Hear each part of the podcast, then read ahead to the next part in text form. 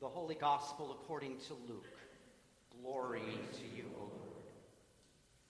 Then Jesus told them a parable about their need to pray always and to not lose heart. He said, In a certain city there was a judge who neither feared God nor had respect for people. In that city there was a widow who kept coming to him and saying, Grant me justice against my opponent. For a while he refused, but later he said to himself, Though I have no fear of God and no respect for anyone, yet because this widow keeps bothering me, I will grant her justice, so that she may not wear me out by continually coming. And the Lord said, Listen to what the unjust judge says.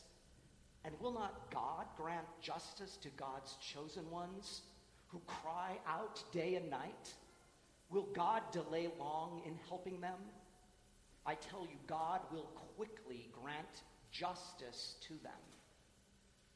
And yet, when the Son of Man comes, will he find faith on earth?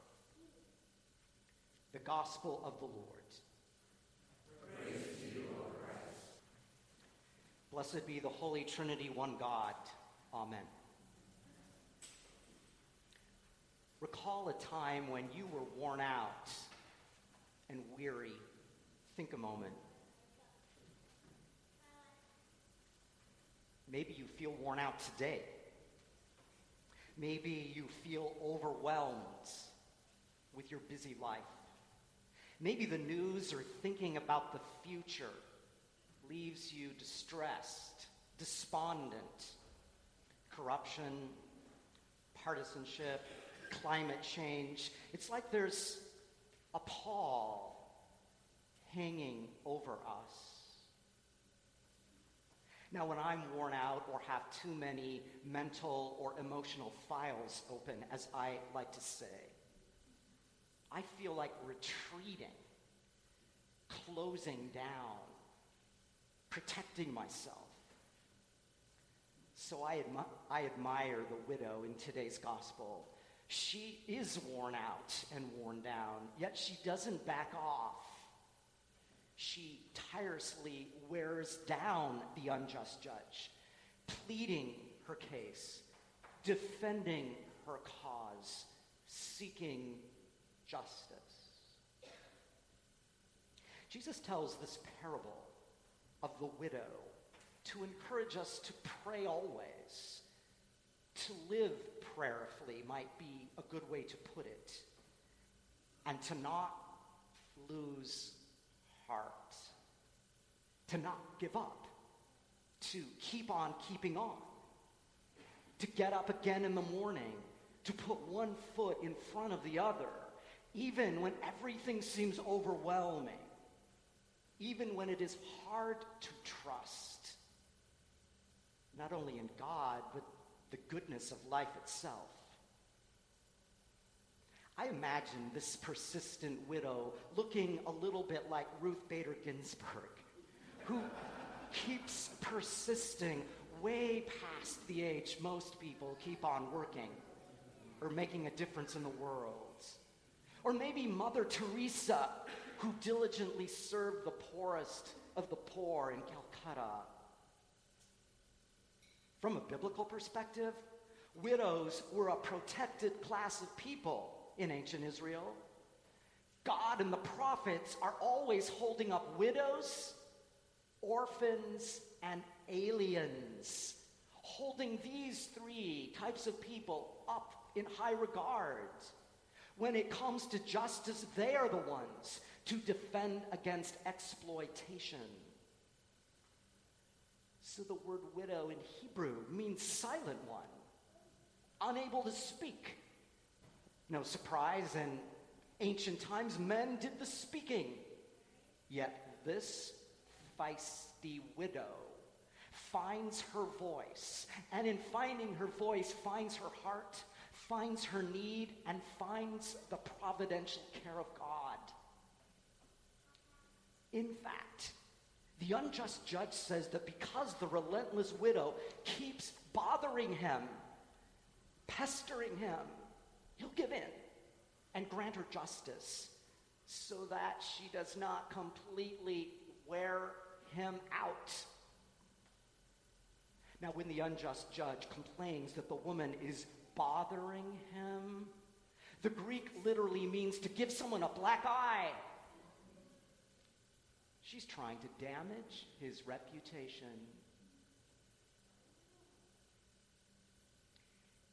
In the movie Three Billboards Outside Ebbing, Missouri, Mildred Hayes is angry about the lack of an arrest after her daughter was raped and murdered.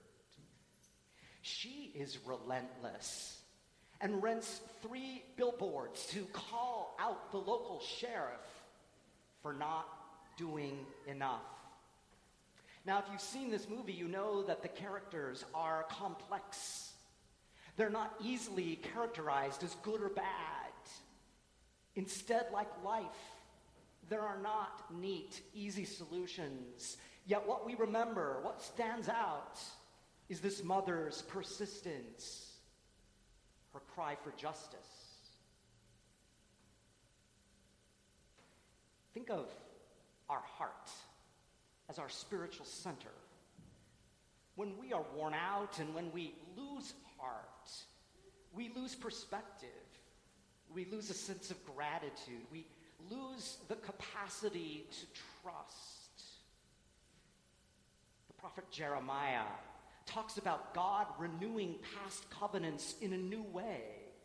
The divine covenant will now be written on our heart. It will become a part of us. It will permeate our very being. Without this spiritual center, it will be hard to heed the advice we heard in 1 Timothy to proclaim the message, to persist, whether the time is favorable or unfavorable, to be suffering, excuse me, to endure suffering, to be sober, and to carry out our ministry fully. Now, let's be honest. Sometimes we need help just with coping getting through another day. Like many of you, I remember times that I have been so worn out emotionally that I've lost heart. And to simply say, well, trust God more, just pray harder, it seems simplistic, discounts the bitter realities of life. Sometimes we need help. Sometimes we need to meet with a therapist or a spiritual director. Sometimes we need medication to help us. And I have turned to all of those at some time in my life. There's no shame in any of that. Recently, I heard a fascinating program about the placebo effect It was on Krista Tippett's On Being. Erik Vance was interviewed, and he's written a book called Suggestible You The Curious Science of Your Brain's Ability to Deceive, Transform, and Heal. Now, if you're like me, we think of the placebo effect as if it's negative because the brain was tricked. Maybe we didn't even need the medication. Vance suggests that the placebo effect, along with the pill, actually unlocks the power of your brain. Faith and belief are part of the equation. So Vance talks about a world renowned brain, I'm sorry, pain researcher that admits that he can only help about 40% of his patients. He tells lapsed Catholics to go back to church. In other words, our brains need to believe that good things are coming, that there's an order to things, that we can be resilient even when worn out and weary. Vance challenges people who think they're too clever for belief to change their reality, that somehow their rationality makes them above such things. We all look for patterns, he adds. We look for things to make sense. And when we find those things, we are susceptible to changes, not only in our body, but in our reality. Now, I'm not so sure what all this implies for our brains, for medication, for meditation, for faith, for belief, for trust, for what we're about in church. But I do believe we need to be in dialogue with scientific and medical perspectives. And that leads to what is the game changer in today's parable. The great thing about parables is that there could be new interpretations in new times and in new places. So, what if? What if God is like the widow?